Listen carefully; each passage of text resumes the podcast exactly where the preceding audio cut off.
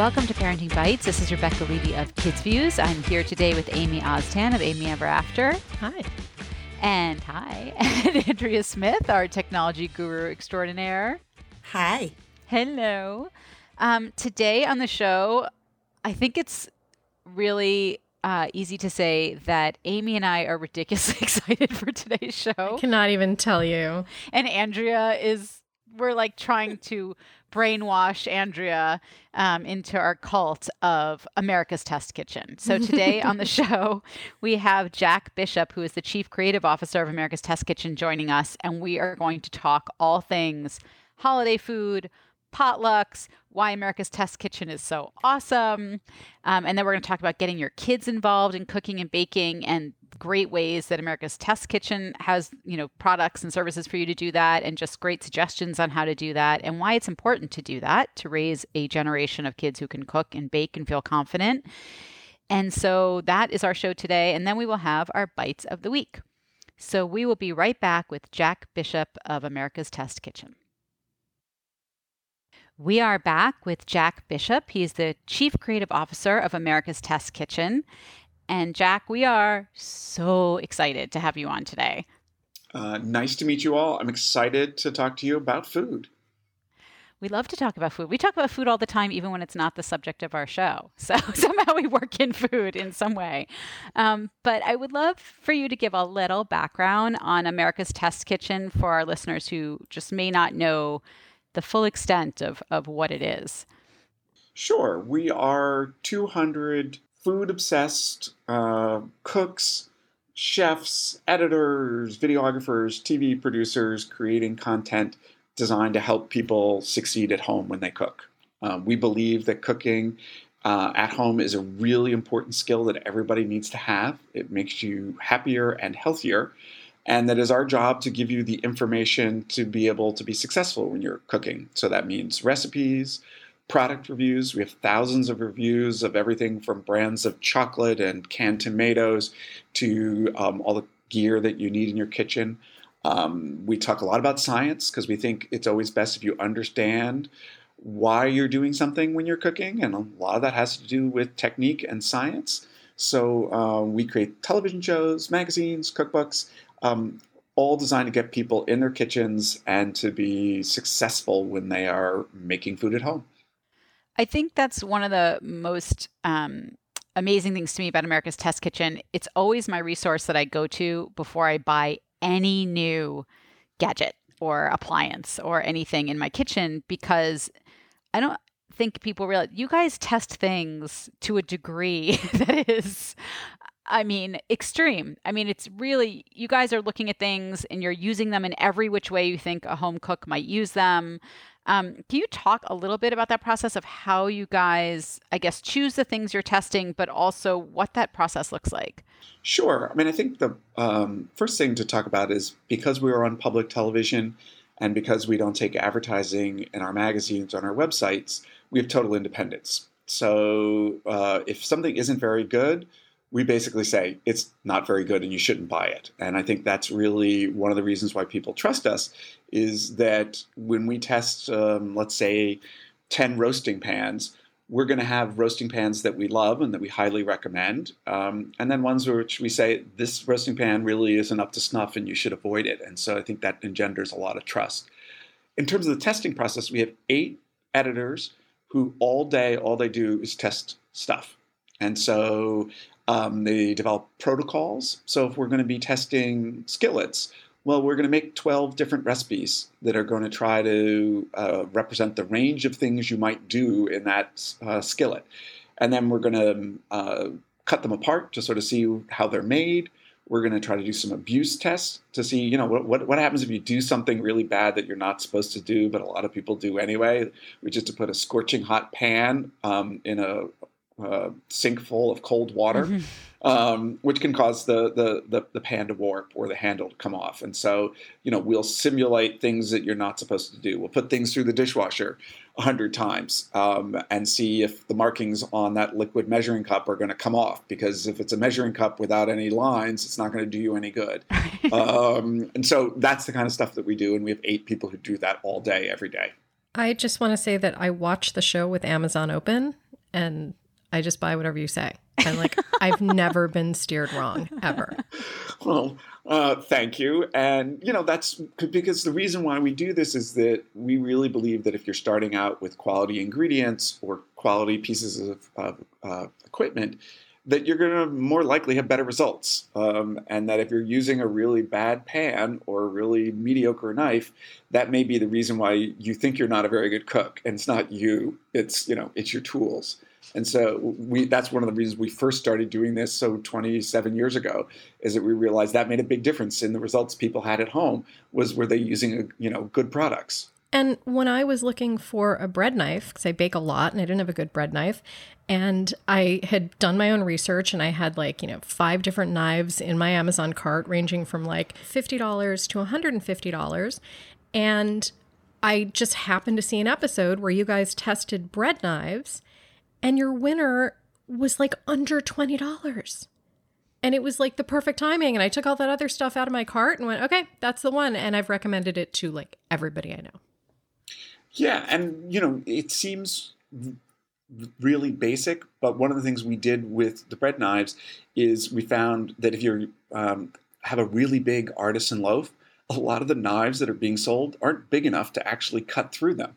Um, and so, you know, we we learned we didn't really realize that was going to be such an issue until we started the tests. And sure, all of them were fine with smaller loaves, but when you get these really big round loaves, the the shorter blades, you know, we're we're not really getting all the way through um, uh, the, bread.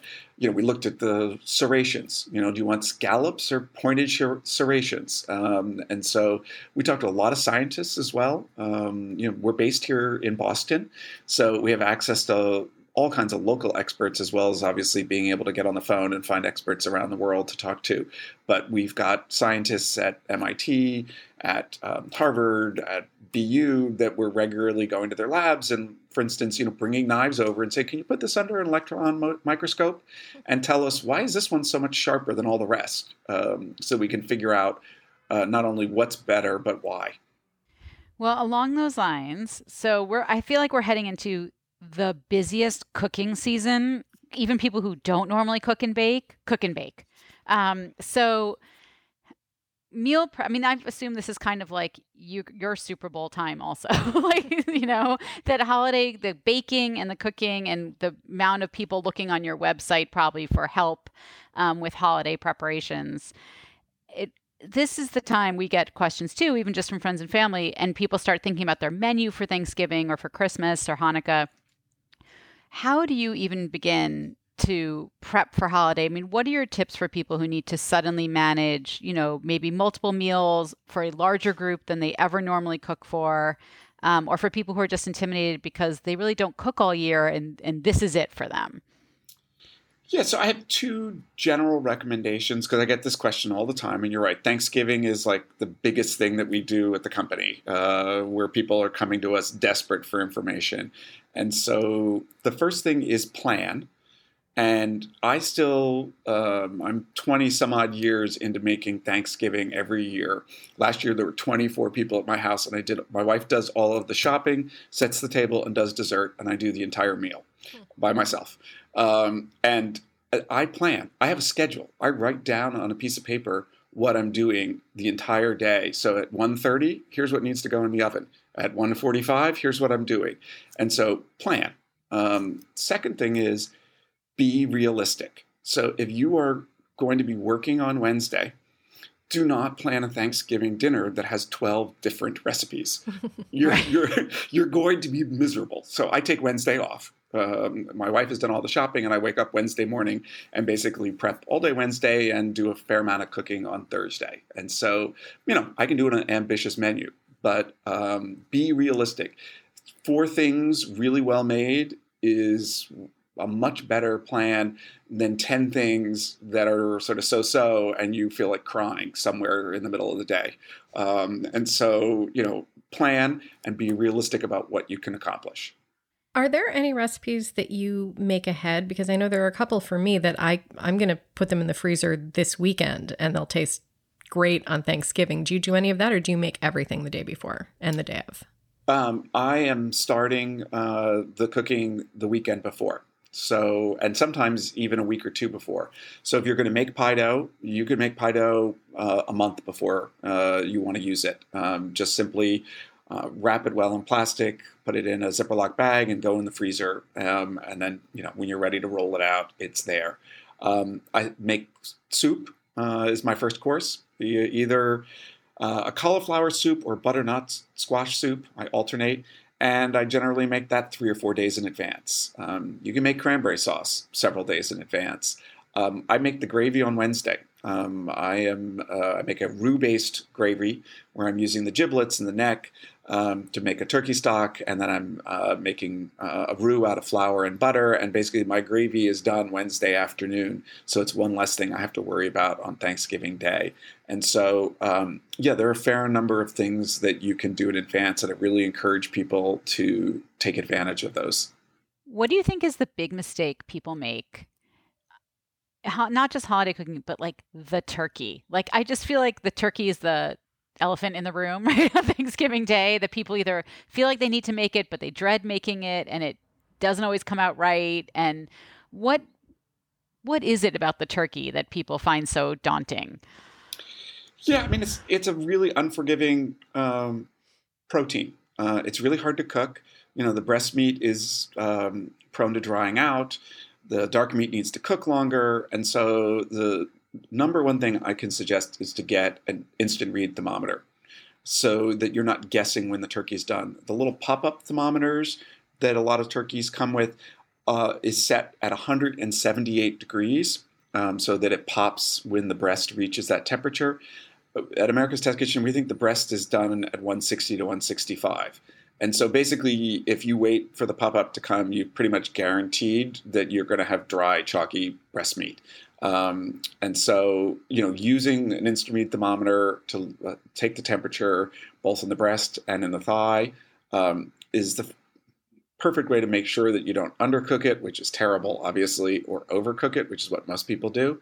Um, so I think that's the the number one thing you can do to make uh, the turkey easier. Um, I don't stuff the bird because it's a lot harder to cook a stuffed uh, turkey than one that's unstuffed. Put the, the, stuffing in a casserole dish. It will make things easier. It's also safer. Um, so those are the two things I, I advice I give people about the turkey. So for me, the person who doesn't, uh, I'm not going to say obsess about cooking, but like I made Thanksgiving for my very large family year after year after year. And for me, I stuck with the same thing. Like and I and I perfected the turkey. I didn't put the stuffing in it just like you said. I made sure it didn't get dry. took it out earlier. I let it sit. Um, that wasn't daunting to me. To me, it was like I make the same kind of family traditions. Do you mm-hmm. find that mm-hmm. people are changing up their recipes, trying new things? Because I'm always scared to try something new and have it turn out terrible. Same. Yeah, I mean, I think you know it's a good thing to audition recipes perhaps in advance, or you know, go to a trusted source. You know, if you make one of our recipes, they're going to work. Um, so uh, I'm pretty confident about that. I would say for for me, there's a mix every year of things that must be on the table. Uh, and then I have some latitude, and there's usually two or three things that I'm trying out. So must haves. Um, my family, and especially my two daughters who are now adults, uh, are obsessed with mashed potatoes.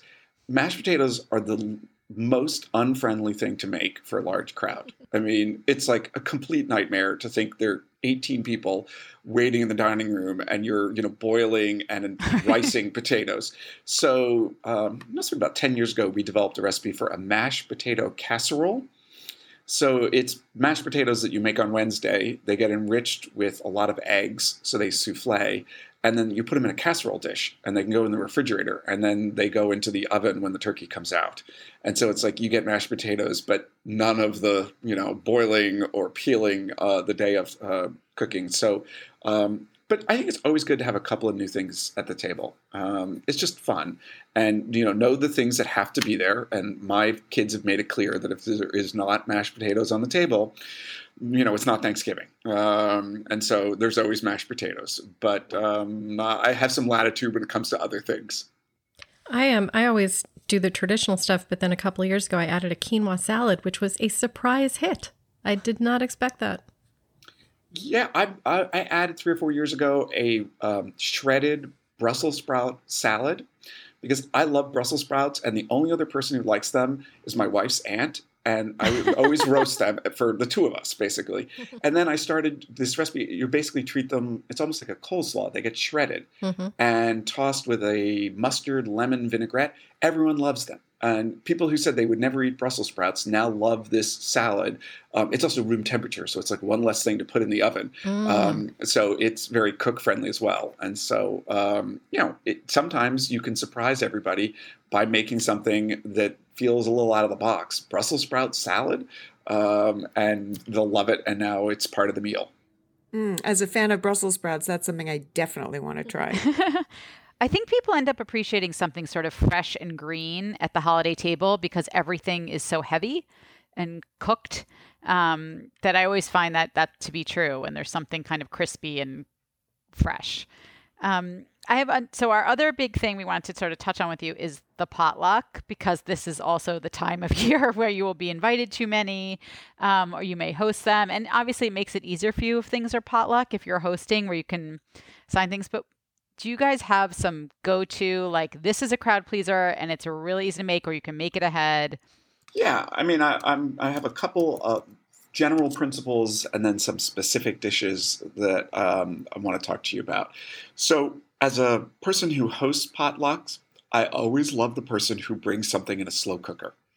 um, so, you know, if you do a potluck and six people show up with six casseroles that need to fit in the oven and Right. probably all have different oven temperatures and times, um, you know, especially for large gatherings, it can get complicated. And so the person who brings something in a slow cooker that we can then plug in um, and keep warm, I love that person. Um, uh, so, or something that's room temperature. Um, so that's something. If you want to be a good guest at a potluck, think about something that's not that demanding for the host of the potluck um, and doesn't need to go um, into the oven. Um, so, you know, I think um, for potluck, I'm always looking for things that I feel like everybody will eat. Um, so, you know, I think vegetarian dishes make a lot of sense here. Um, a lot of potluck food is pretty heavy, and so I'll often bring, uh, you know, a soup or stew that's got beans and vegetables because I just feel like, well, that's not going to be on the table. They're going to be five chilies, um, and they're not going to be anything green or anything, you know, fresh. And so um, think about that, and then pasta casseroles. I mean, whether it's Mm. lasagna, baked ziti. I mean, is there somebody who doesn't like this pasta casserole? Um, Right. uh, if there is, I don't want them at my potluck. yeah, uh, macaroni and cheese, um, and you know all of those things. Yes, they do need to go into the oven. They're going to be in that 13 by 9 baking dish, but they're pretty forgiving. And so um, that's another category uh, that I think about it. I, you know, I think lasagna. If, if you're somebody who brings a lasagna to a potluck, you're going to be the most popular person at that potluck. And I love my carrying cases that hold like a casserole dish or a 13 by 9 by 2 pan that have the the hot and cold packs. Because then I don't have to bother with the oven. I just put it straight into there from my oven, microwave the pack, put it on top, and it's good to go when it gets to the potluck.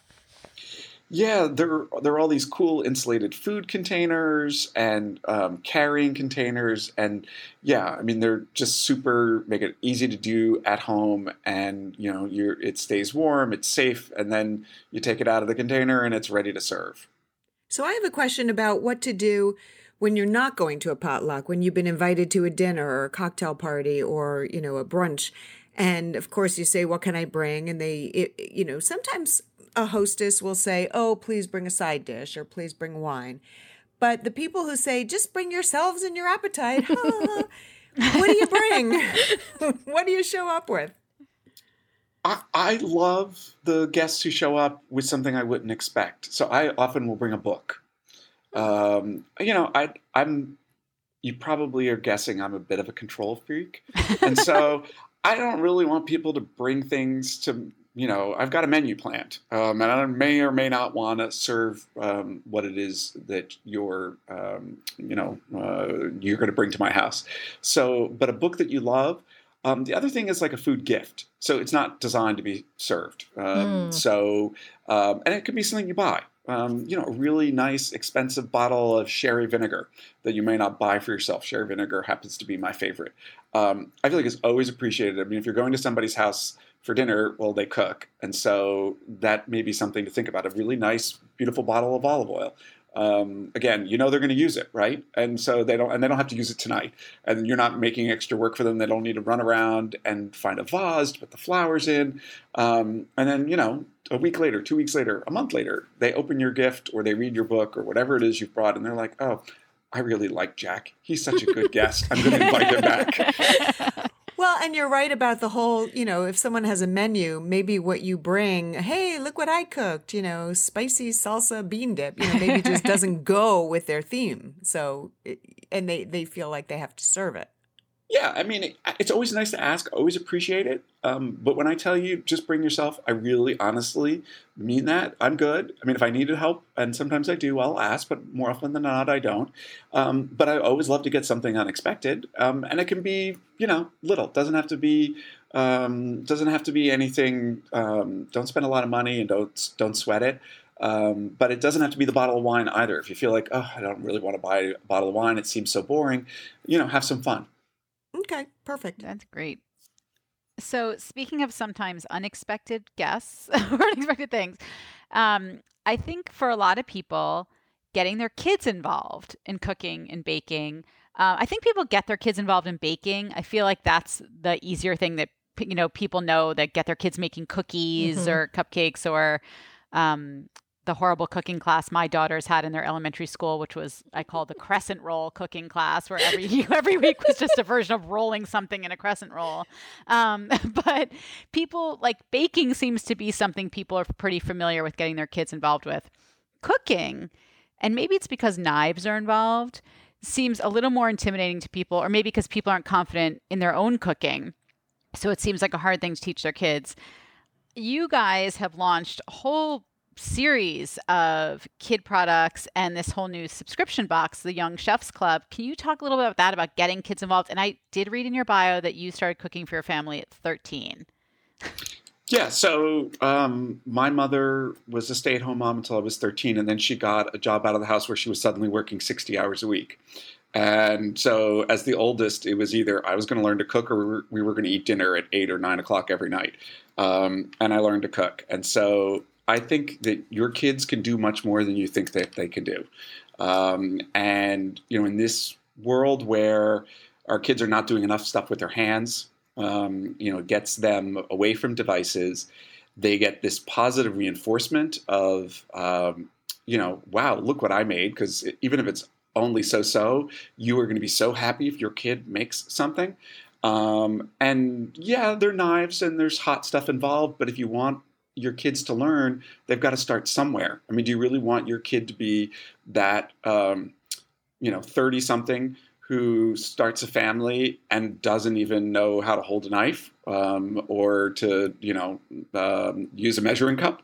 Um, and so, like any other life skill, you need to start when they're kids uh, and, you know, be age appropriate. I mean, I don't think you want four year olds julienning carrots, um, the, but they're knives that are made for small kids um, to, to, to begin to get them involved. And there are lots of ways that don't involve heat or, or knives.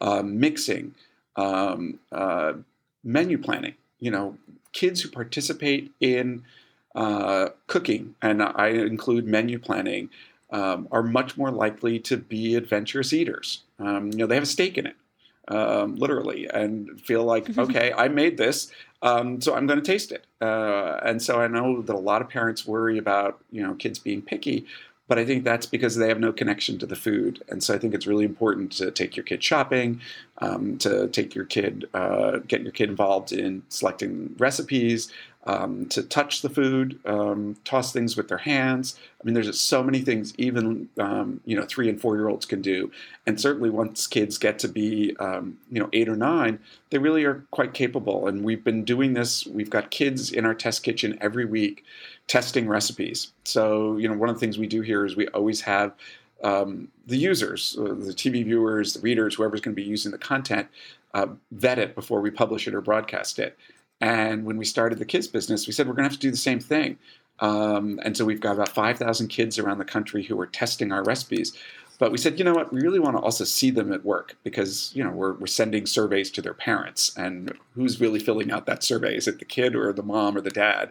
And so we do this every week. We've got kids coming into the test kitchen in Boston. We park their parents in a conference room with some videos and magazines and watch them cook for two hours. We give them our recipes that are in development, and it's surprising what the kids can accomplish. And so uh, empower your kids. You're giving them a skill that is going to make them feel better about themselves that they can use for you know the next 80 years, 90 years. Do you think this sort of new spate of kids cooking reality shows has helped kids, you know, want to be more in the kitchen, or do you feel like they're so intimidating because these kids are making crazy dishes that they maybe... intimidate me? Yeah, you know, when you have kids making beef Wellington and all this, and you're like, wait a second, like my kid just needs to learn how to make pasta, you know, just let's, you know, but it seems like everyone either expects their kid to be a chef or, you know, eating a can of something. Well, I think it's a good development from the perspective that it's got kids excited. So I do a lot of public events, and I would say for the last half dozen years, I've had a surprising number of eight to 12 year olds um, come to my events and say, you know, I want to be a chef. Um, and when I grow up, and it's like the kids don't want to be astronauts anymore; they want right. to be chefs. um, and so I think that's a great starting point for parents. Now it's true; you probably don't need your kid to be able to make creme brulee or some fancy thing. And I think that's really where we come in. And what we're doing that I think is really important is we're making these recipes accessible for kids so that they work. Um, and so even the kid who has high aspirations but basically no skills is going to be successful. I mean, one of my favorite recipes is um, pasta. So you know, one of the challenges is like I really don't want eight-year-olds draining um, a heavy pot with four quarts of boiling water. Right. So we have this one pot uh, pasta with tomato sauce where we make the sauce uh, with canned tomatoes and garlic and olive oil, and then we add the pasta directly to the sauce along with additional water and cover um, uh, the pot, and there's nothing to drain. Um, you know, you're cooking the pasta in the sauce. And so, you know, a lot of that's what we've been doing is not only how to write a recipe that a kid can use, but also like how to build a recipe that makes sense for a kid. And, you know, doesn't really make sense for small kids to be draining gigantic pots of boiling water. Um, and so that's been, um, you know, where I think we've been really helpful. And I think the kids will just feel like, hey, I was successful. I did this. And then, you know, eventually they may want to make creme brulee, but that's probably not where they want to start. No, that's really smart because a lot of times I found when my daughters were young, like quote unquote kid cookbooks were really not kid recipes that they could do themselves. It was more like things they thought kids would want to eat. Um, mm. So your kids would sort of, it would be like, and now ask your parent to do this, and now ask your parent to do that. Um, maybe it was also just them sort of, you know, covering themselves, not wanting to tell a kid to turn on the oven or whatever. But I think that's really brilliant when I hear you say that about a one pot pasta like that, which you also see for adults, right? It sort of became a big trend that no drain um, pasta dish. But I think having something that your kid can complete, I know my niece who's nine or 10 now um, who's a super chef like she's just super into it and she makes everything. She makes ceviche she I mean, she's adorable and she's super into it and she went to like master chef summer camp or something. Um, but when i see the confidence she has from that and how it has actually translated to other things whether it be sports or anything like it definitely gave her an attitude that she can tackle anything. Um, because a recipe is already broken down into steps. Like I think it gave her this ability to sort of see a plan. Um, it's been really wonderful to see, and we all benefit from it because she's actually a fabulous cook. Um, so I was wondering, with your daughters, you mentioned they're adults now. Did you bring them into the kitchen, and did you sort of get them cooking right away, or were you still too much of a control freak? you had to do it all. That was my problem. Yeah, that's a lot of people's parents' problems, right? Yeah, I mean, I think they were always in the kitchen. Um, I think they were always really invested in um, menu planning and doing some cooking. I would say as adults, they've made more progress than they were as children under their tutelage of their father.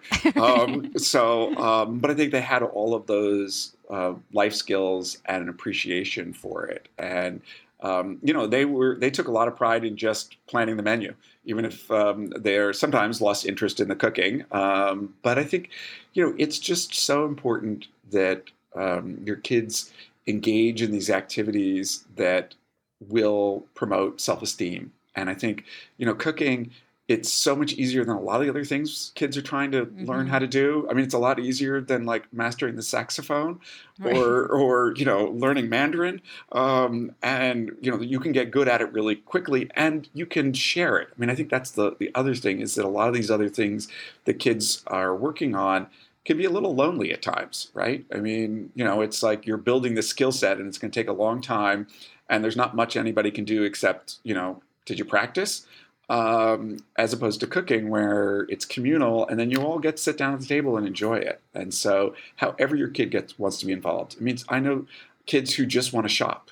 You know, they love going to the supermarket and buying things. They may not be that interested in cooking, but that helps and makes them really feel like they're part of the meal planning. And so, what comes with this box? Like like what's the process if you get the subscription box for your kid? Like how involved are you? How much can they do on their own? Do they have to like go out and buy ingredients? Yeah so it comes with a variety of recipes. So there's a theme every month. Uh, there's a taco bo- box. There's a cake decorating box. There's a box about food textures um, there's always um, STEAM principles embedded in everything that we're doing here. Cooking is a great way for kids to get um, understanding about a little bit of chemistry or math or um, art. You know, a lot of food presentation is really thinking about design and um, making things look good. Um, so I think there it hits a lot of different things that kids are interested in. there's recipes, there's techniques, there's science experiments, there are taste tests and then they're physical goods. So they they could be a um, a bench scraper uh, inside a box that's dedicated to bread baking to teach kids all about that. Uh, it could be yeast. It could be interesting salts from around the world for kids to taste. Um, yes, there comes with a shopping list. So if you want to go out and uh, uh make all the recipes and activities, there's a, a list for the parent um, to look at to see which of these items I've got in the pantry and which do I need to go out and buy. Uh, and it's really depending on your kid, something that your child or your children could do mostly by themselves or with the parent um, or an adult, depending on their interest level, their age, their skill. And so, you know, I think if you had a 10 year old and a 12 year old, the boxes are pretty much, they, they let them go. Um, um, or your 10 year old has a friend over. I think for a younger kid, um, you know, the, the parent's likely going to want to be involved in, in um, some of the activities. But, um, you know, they're, again, really designed to get kids thinking about food. Um, and not just cooking, but like what is taste and why do we like certain things and um, how does texture uh, factor into how we perceive uh, differences in uh, different ingredients. And can a 47 year old subscribe? Because that sounds like a lot of fun. I was just going to say, like, this is something that, that I need, like the basics, you know, in introduction to taste, how to use flavors. I mean, this is something that as an adult I would love to do. Yeah, and that's why we really feel like ultimately these are meant to be um, uh, adult child activities, and whether that's parents, whether that's grandparents looking for ways to spend you know meaningful time with grandchildren when they come over, um, the you know uh, the subscription box from the uh, Young Chefs Club, um, and cooking in general are just a great way for um, you know families to connect. Well, this has been such a great conversation. I want to thank you so much for joining us today. And we'll put links to all of this amazing stuff and all these resources on our on our show page. Um, but I really want to thank you today. There's so much to think about and so much great information and resources. And hopefully everyone will get their kids cooking and helping this holiday season and maybe even take a little like pressure off the adults by having the kids help. uh, but thanks again for joining us. This was really great. Oh, you're welcome. Really nice to chat with you all. We'll be right back with our bites of the week. We are back with our bites of the week. Amy, what do you have? So, I am a huge fan of the Norwegian band a-ha. Um, it's probably not a huge surprise because like all of my musical tastes are pretty much stuck in the 80s and 90s, but like if you know me, I don't like leaving my house and I definitely don't like loud giant crowds and I've been to two a-ha concerts. So that Wow. should yeah, like that Wait, like tell you. recently? Um, one was my second concert ever. I was in ninth grade, um, and my friend Tara and I like walked to the theater downtown to buy tickets in person with cash because that's like the only way that a couple of thirteen year olds could do it. Um, and then the second time was like within the last, I'd say it's since I've had kids. I forget exactly when it was, but I remember it was like a big night out away from I think just one child at that point. So, um, and they were amazing both times, like just incredible. And even if you're not like a crazy a-ha fan, you probably still love Take on Me because everybody loves Take on Me and it's like the best video. Um, so they have been making a documentary series about the making of Take on Me, which seems like it couldn't fill like, you know, more than five minutes, but I mean, only one episode has been released so far and it's 10 minutes long and it was fantastic. And the second episode is coming out tomorrow. So if you go to YouTube and you go to the a-ha account, or if you just search like a-ha, the making of Take on Me, you'll find it. And um, it's just great. It's, it's like 90s fantastic everything. That's awesome. All right, You know, Andrea. I will remind you that you were the one who made your way to the front row and stayed until the end of the jam packed, very crowded, very loud Foo Fighters concert at CES. Okay. I'm just going to say, Because once it was I'm so unlike you. once I'm already there, you know, like then I'm going to make the most of it. And Foo Fighters, I say they slot nicely into my 90s Yes. music taste because, you know, um eh, but that was amazing also. Like that was an incredible concert. Yeah, but they're definitely I think of them as 90s. Okay. All right. But it was a, still a loud, a loud, crowded place. But so loud, so crowded, but it's like camping. Once I'm there, I'm just going to have a good time. wow. All right, camping. I don't know. That's a whole other story. All right, Andrea. Boy. um, okay, so I'm playing with gadgets again because it's holiday roundup time, um, and I just did some kitchen gadgets actually, which I can post a link to that uh, that article. On I want to see that. Okay. Um, but I'm looking at travel stuff now. And one of the things that a lot of people who are iPhone users complain about, of course, is the lack of a headphone jack. Um, and although I'm fine with Bluetooth headphones, it's hard at the gym if I decide I want to listen to the TV, which I don't really do very often, but um, or on a plane. You know, if you've got one of those planes that you have to plug in, you're screwed and you've got to get their little cheapo headphones on the plane. So, 12 South, which is a company that makes amazing iPhone accessories, um, great cases, great gadgets, great gizmos, um, has something called the AirFly.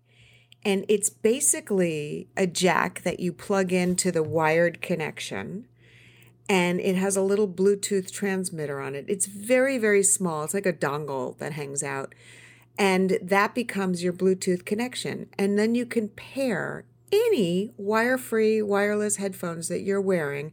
They were designed for the AirPods and the AirPods Pro, but they work with any wireless headphones and connect via Bluetooth to this dongle, which then gives you a full connection. So you can use them on a plane, you can use them at the gym, you can use them anywhere that you need to connect your earbuds. And it's awesome. And they're like That's $45.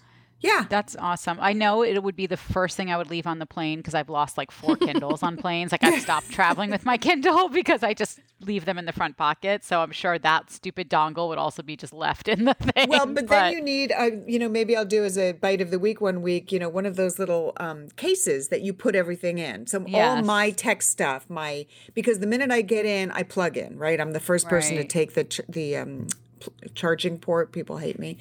Um, so I've got my AC plug. I've got my cable for that. I've got my spare battery. So all of this stuff goes in one case, so that I take all of that out of the little pocket. That's better because that little Yeah. pocket. I can only imagine what's in the airport, lost and found. It's like who? Oh my there was got to be so many iPads and Kindles, and I mean, it's just awful. I, I want to go to one of those auctions. You know, they take all of the Yeah, stuff where they that, keep all the stuff. Yeah, the lost and found stuff, and like I think there are two centers in the U.S. where you can like go and buy giant lots of lost and found stuff. right. So I'm gonna find your iPads. Yeah. Sometimes when I'm at the gym, I, I really just want to veg out and maybe, you know, look at a stupid show on TV. And I can't because I can't plug in. So if this is in my little carrying case for my cables or my phone, just plug into the uh, stationary bike or the elliptical and connect. That's awesome. All right, my um, bite. I think I'm obviously just have college on the brain because I have two people in my house who are just obsessed with college. Um, so today, well, this week in the New York Times, in the Wall Street Journal, rather, not the New York Times, the Wall Street Journal, there was an article that is so upsetting. It's called "For Sale: SAT Takers Names Colleges by Student Data and Boost Exclusivity." For 47 cents, the College Board will sell an individual's information, feeding admissions frenzy. And what this is about, and if anyone has a college age student, or not a college, really like sophomore and above, once your kid takes the PSAT in any form, I think, and registers or an AP class, once they're registered on the College Board site, you get inundated with mail from mm-hmm. colleges. Like inundated. I mean, there must be millions of trees killed every year in the service of direct mail for college recruitment. And what the article is about is about how a lot of schools are sending to so many kids who really shouldn't be applying to those schools because they just want to boost their application rate so they can have a lower acceptance rate. And they're using the data that they're buying from the college board to target the kids. So they can find kids in certain states, they can find certain genders, they can find kids who've selected that they're interested in certain majors, they can see their range of their scores, they can't see their exact score, but they know within 50 points, whatever it is. And what they're doing is just having this frenzy to amplify the perception of exclusivity that the colleges want to breed, and that this is all a piece of the same thing. And is there any way for your student to opt out? Like, is there any kind of privacy Yes. policy that you can check? There is. Your student can say, I don't want to be contacted by schools. But what student's going to say that, right? Like the way they phrase it is, Would you like to hear from colleges that are interested in you? Like, of course, every kid's to be like, uh, yeah.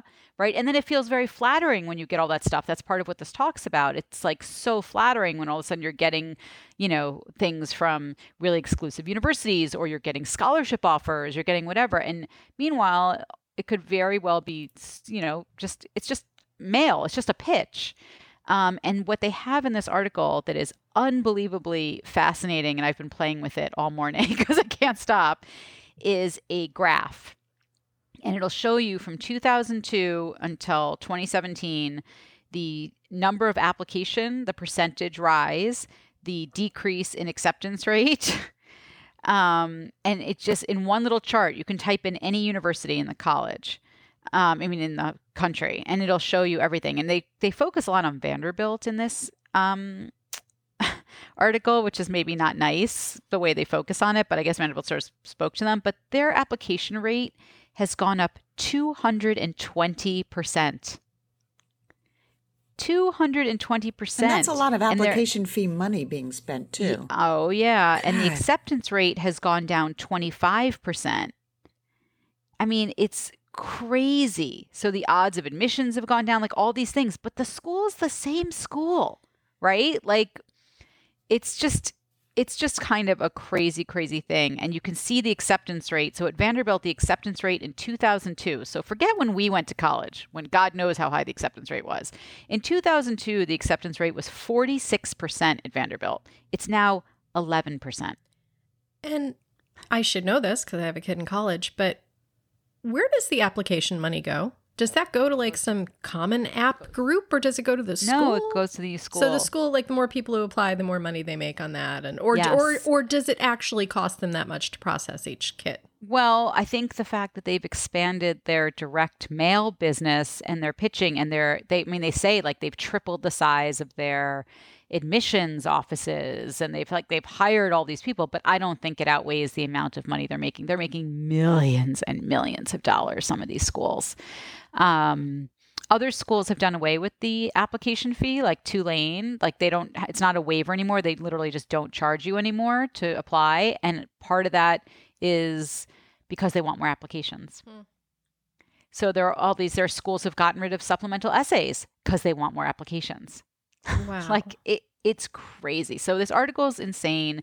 There are no privacy laws basically protecting kids and their data, um, which is a huge gap in our already hole filled privacy it laws should be or an, lack an of laws. opt-in that goes straight to the parents. Yes. It should also be very clear what they're selling. Um, you know, the fact that they're making money off of you is so gross when you are paying the college board to take these tests and one of the things this article points out is that by feeding this anxiety, the College Board makes more money because kids will take the SAT multiple times. So now you have kids taking the SAT three times, four times, five times. Um, and it's, you know, whatever. It's I don't remember what it is, but it's like $100 each time. Whatever it is, this frenzy of admissions is also making kids take the test more and more.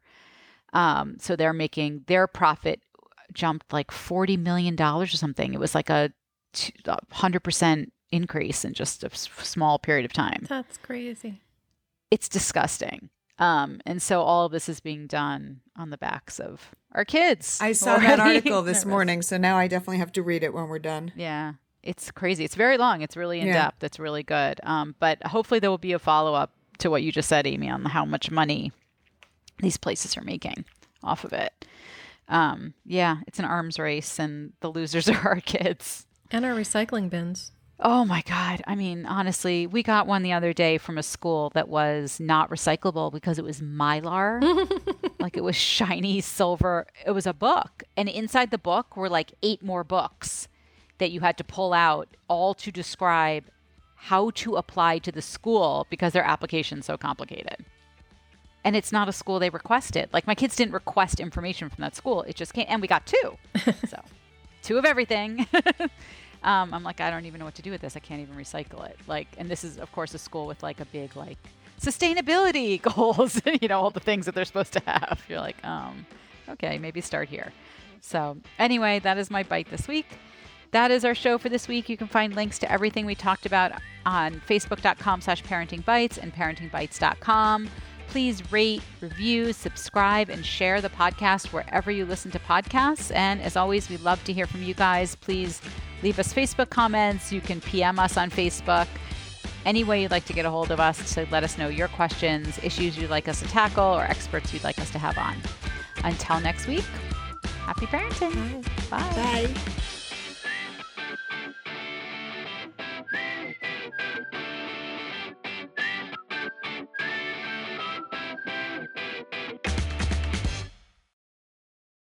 Hey, this is our Parenting Bites disclaimer. Everything we talk about on the show is our own opinion. Any products we recommend, it's our own personal recommendation for entertainment purposes only. If you buy something through our affiliate links or you just happen to buy or see or read or watch something that we've recommended, it's at your own risk.